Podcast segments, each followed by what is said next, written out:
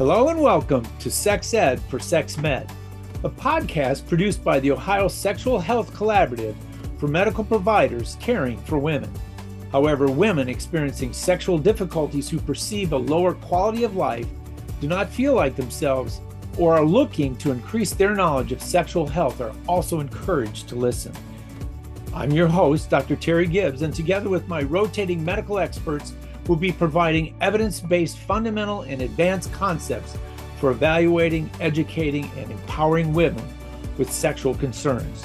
We'll be addressing physical, mental, and sexual health wellness, as all these aspects are important to enjoying a healthy sexual life. Today, we'll be talking with Dr. Alisha Bruhl.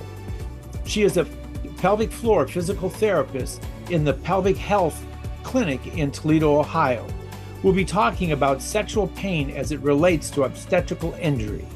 Please enjoy this discussion.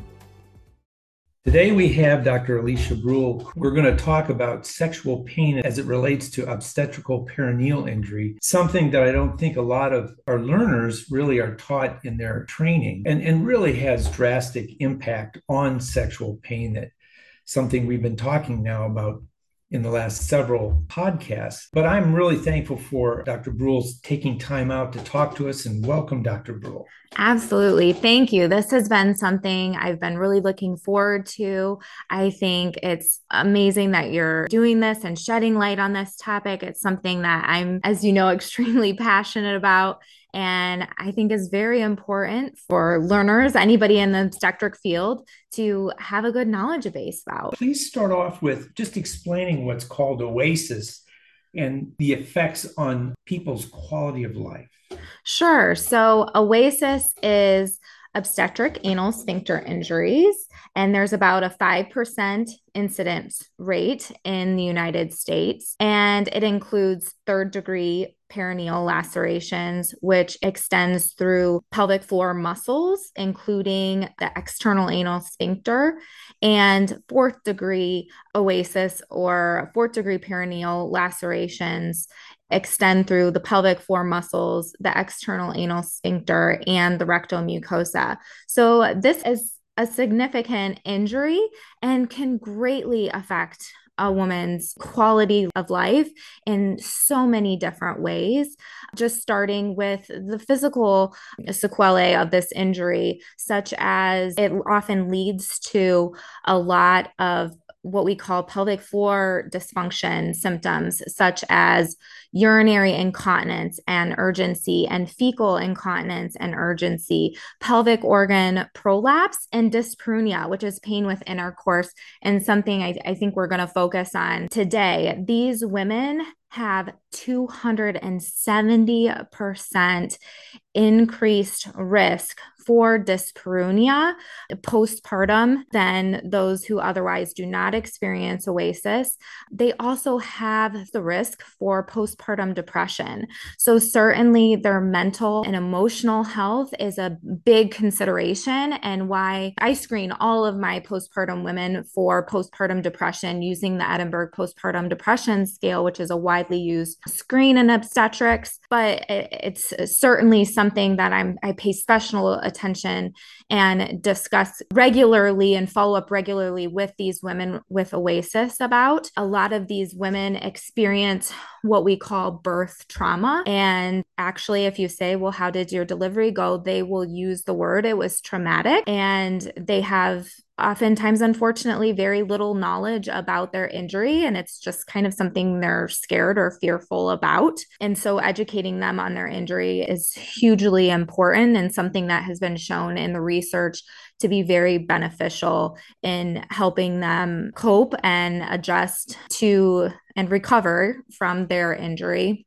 So the impact on their quality of life is great. And I'm sure, as you can imagine, if a woman experiences that kind of trauma to muscles if you think of, of damage to muscles in any other area of the body or an area where a larger traumatic injury occurs there can be scar tissue involved, and that also contributes to decreased mobility and an ability for those mus- muscles to be well coordinated. So, contract, relax, and lengthen the way they should for normal bowel, bladder, and sexual function, which is why they have those pelvic floor dysfunction symptoms. So, all of these things are what we would evaluate as pelvic floor physical therapists that are familiar with these types of injuries and address uh, personally and with referral to our colleagues. Those are very enlightening statistics.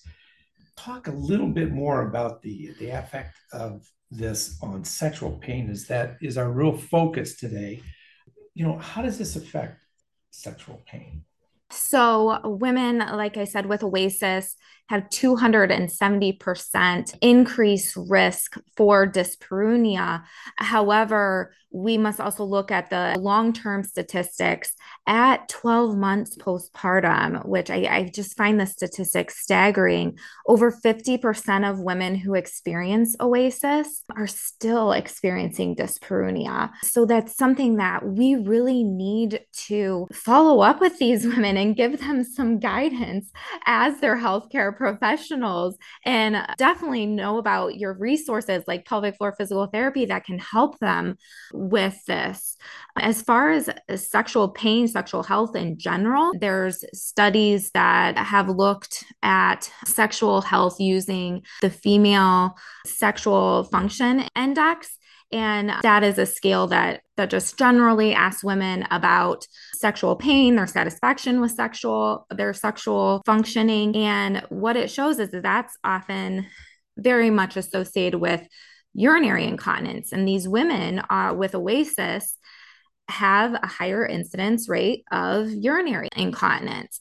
So, addressing, looking at this woman as a whole is so important. Again, with the emotional and mental aspects of this, we definitely want to refer back to their provider for medical management, whether that's medications or counseling, so that we're really approaching sexual pain in this population as a team. As an obstetrician myself, I'm very aware of the American College of OBGYN's bulletin on these injuries. And that bulletin goes over a lot about how to avoid these injuries, but if you do run into them, how to repair them and whatnot. But, but it does not speak at all to the role of physical therapy in, in helping people get through and get over these injuries. Tell, tell me a little bit, how did this physical therapy of the, the pelvic floor, tell us a little bit about how it developed and the evidence that it works. Tell us a little bit about your credentials and, and how you got here. Sure. I'm just going to start with the evidence. There is certainly evidence to support pelvic floor physical therapy for treatment of pelvic floor dysfunction, including dyspareunia, but specifically with OASIS, the research shows that if women are referred on average within six weeks following their injury, that the reduction in all pelvic floor dysfunction symptoms, including, you know, fecal urgency and incontinence and dyspareunia, all of those factors significantly reduce. So there's that evidence. Also, there's a growing number of multidisciplinary teams across the country. One is very close to us at University of Michigan that has been present since 2007 and their multidisciplinary team includes a team of pelvic floor physical therapists to help these women and they play a, a large role in the treatment and effective care of these women. And they have a lot of evidence out there to support the effectiveness of their program. So the research is out there. Certainly, we always want more research. But as far as my credentials go, as a physical therapist, I have a clinical doctorate in physical therapy and I've been trained, received a lot of training in the specific area of pelvic floor physical therapy. And furthermore, there are some pelvic floor physical therapists that can even further specialize in the area of obstetrics. So I've received, you know, over 100 hours additional training in this specific area. That's tremendous. The uh, bulletin talked also about occult injuries and you know where where the person has a, an injury to the muscle but at the time of delivery, there wasn't a big laceration or there wasn't a big repair, but people have these occult injuries. Do you see that much? Yeah, absolutely. I wouldn't say a lot, but this is a great example of why it's so helpful to have a pelvic floor physical therapist on your team that continuously provides internal evaluations. So we perform internal vaginal pelvic floor musculature and internal rectal pelvic floor musculature examinations at their initial evaluation and oftentimes at um, most subsequent visits, which is typically weekly with these patients. And certainly with an ex- experienced pelvic floor PT, knowing that they've had some birth trauma in particular, we can often palpate that there's lack of activation of a certain muscle at all. So there's no palpable activation. We can feel that just there's a significant drop off or lack of tone in a particular muscle. So if we think a patient is showing signs and symptoms of, for instance, a levator, ani, occult injury, or avulsion, that is something that we could palpate and certainly see that it's affecting their function and refer back to the provider that had initially referred us to for further medical assessment and treatment if needed. It's obvious from that discussion that it's incumbent and very important for uh, people taking care of the postpartum patient to ask the question and see if there's any dysfunction, even though there wasn't a big laceration. So we can make that referral. Isn't that? Yeah, absolutely. Absolutely. But I think you'll find, and maybe you can speak to this as an obstetrician with a lot of years of experience, and women with OASIS during the first six weeks postpartum, there are certain things that you may attribute to just more healing time needs to happen, right? And the amazing thing is, is that's often when I'm starting my care is after your six week follow up. And so these are the things that your physical therapist, your pelvic floor physical therapist on your team can communicate with you and that can continuously evaluate and work together with you to determine okay, what is going on with these patients and how are they continuing to heal? And after that suspected healing time is over, certainly after 12 weeks, how are their symptoms? Are they continuing to have fecal urgency and incontinence? Are they continuing to have dyspareunia, which, like we mm. stated, you know, over 50% of women at 12 months, one year is still experiencing dyspareunia. So, yeah, you're right. It's it's hugely beneficial to screen these women for these things and help them with their sexual health in general and certainly their sexual pain in this population as it's unfortunately prevalent. You talked about your evaluation. Let's let's get into that. Sure. So I have a patient comes in, there's some urgency, there's some problems with sexual dysfunction, and I send her to you. Well, how does the evaluation start? What do you do? Yeah. So, my first thing I do with every patient is show them a female pelvis and their pelvic floor muscles on a model and teach them about their bodies because a lot of women are just very unfamiliar with this area. We don't receive a lot of education in general. Even as medical providers, I must say, I've had midwives as patients that I still do this with, you know, and I think it's very important and something that they value. And especially when you have an injury and a lot of pain in an area that you haven't looked at because you're terrified to see the extent of your injury, then heightened fear can be associated with that. So I teach them about their bodies. That's the first thing that I do. And in relation to that, I tell them what normal function is is that your pelvic floor muscles play a huge role in supporting your pelvic organs as they form that bowl and support underneath the pelvis.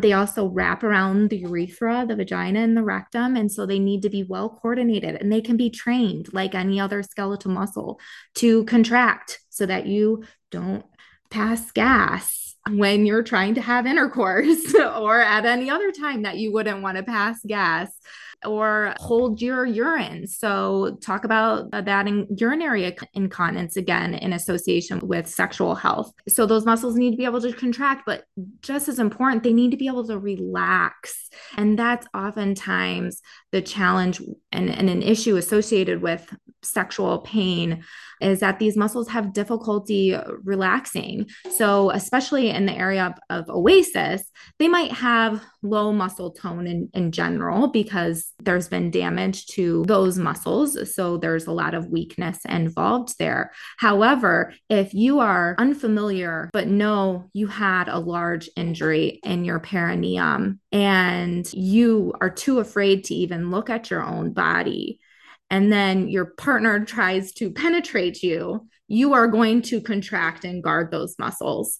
So, even a lot of it is just helping them, teaching them about their body, teaching them the extent of their injury on the front end of their evaluation. So, we're, we're treating them all along this time of this evaluation and helping them as far as that anticipatory muscle guarding goes to relax those muscles. So, that's the first part of the evaluation is teaching them a lot about what the pelvic floor muscles do and should do about their bodies. And then we get into asking a lot of questions, very, very detailed questions about their bowel bladder and sexual function. So, included in their sexual function questionnaire is Are you able to lubricate naturally? A lot of postpartum women with the reduction in estrogen, um, especially associated with breastfeeding, have a lot of vaginal dryness. And these women may have never needed to use a lubricant before and didn't even think about it. So educating on on that. Another question that we may ask is uh, are they having pain associated with intercourse? So whether that pain's with initial penetration, deeper penetration, so we can get a good better idea as far as like where in their vulva or their pelvic floor muscles are they experiencing an issue. So, a lot of questions asked as a part of the evaluation. Then, how we assess the pelvic floor physically is we take a look at the pelvic floor externally and have them see how well coordinated are those muscles. Can they contract? How do they respond when they cough? Can they bear down? How well are those muscles relaxing? We look for laxity in the anterior and posterior vaginal wall that's associated with pelvic organ prolapse in this population with OASIS, we certainly look at their perineal laceration. And if I see any evidence of granulation tissue or poor healing, I am not proceeding with the internal vaginal examination, but certainly calling their referring provider and making sure they're aware of it and we get that addressed first as a priority. So, as far as the scar goes, how mobile is it? How tender is it? These women can have a lot of hypersensitivity of those nerves around their vestibule. We do the Q tip test that Dr. Wall has talked about at good length and an explanation in her podcast with you. So we repeat that. And then, as far as the internal muscle examination, we're looking at all three layers of the pelvic floor. There's a superficial layer that's about at the depth of your first knuckle, a middle layer, and then a deeper layer. And we're touching on all those muscles on either side, looking for tenderness, looking for tone, like you mentioned, and, and activation, those ability of those muscles to contract and, of course, relax, and their tenderness rating on a scale of, of zero to 10 in all of those areas. So that's just a general more specific evaluation description that we would do for somebody with OASIS. Pretty extensive. Once you have that evaluation you have a fair idea of what muscles are affected what the extent of the injury is and, and its effect you, you, go into a treatment mode. But tell yeah. us about that and and the success rates associated with that. Yeah so certainly there's a lot of good evidence to support that pelvic floor physical therapists should be a primary resource in the treatment of pelvic floor dysfunction, which includes dyspareunia. And like I said, an earlier uh, referral is very helpful within the average of six weeks. So, when we are treating these patients, we are certainly considering this person as a whole person. So making those referrals as needed to back to their provider or to counseling.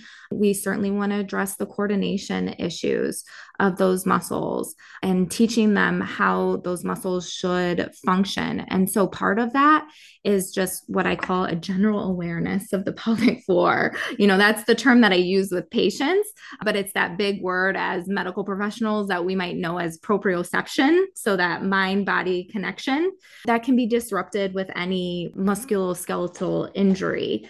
So there's that lack of connection, which affects control. How I explain this big word proprioception to patients is if I were to say, Hey, Dr. Gibbs, what's your left foot doing without even looking at it? You know where exactly it is in space. You know how it's in your shoe. The more you think about it, the more it becomes super irritating because you have such good awareness of it. And so, if I were to tell you to wiggle your toes or move it to any place in the room without even looking at it, again, you could do that because there's that mind body connection. Women, especially with an injury, lack that connection. And so, for me to tell them to relax or to just tell your patients in the office with their dyspareunia to just relax is very ineffective. So, we need to work on getting that mind body connection back. Part of that is showing them their perineum. And it's also very helpful with that fear of what the trauma has been done to their body. We show them their pelvic floor in a mirror. And so they can visualize what that area looks like. And also see that that hey surprisingly it's it's healing well and it doesn't look nearly as bad as i thought it was it actually looks looks pretty good. And that's often a relief to patients. But also our pelvic floor at rest should function well with our diaphragm and how we breathe. And so most often women who are postpartum need help with breathing with their diaphragm again. Because if you can imagine at 34 weeks pregnant, their breathing becomes a lot more chest dominant and they're no longer as much breathing with their diaphragm. So, teaching them how to breathe with their diaphragm again, and then relating that to feeling the pelvic floor. And so, when we inhale, okay, our diaphragm descends and so should our pelvic floor. And you can actually feel that if you pay attention to it.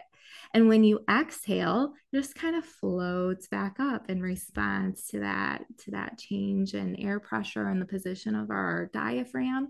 And just teaching that to women, allowing them to feel that gives them greater control. And it's a tool that they use when they return to intercourse with their partner is that they're not sucking in or holding their breath in response to fear or just not knowing what to do or what to expect.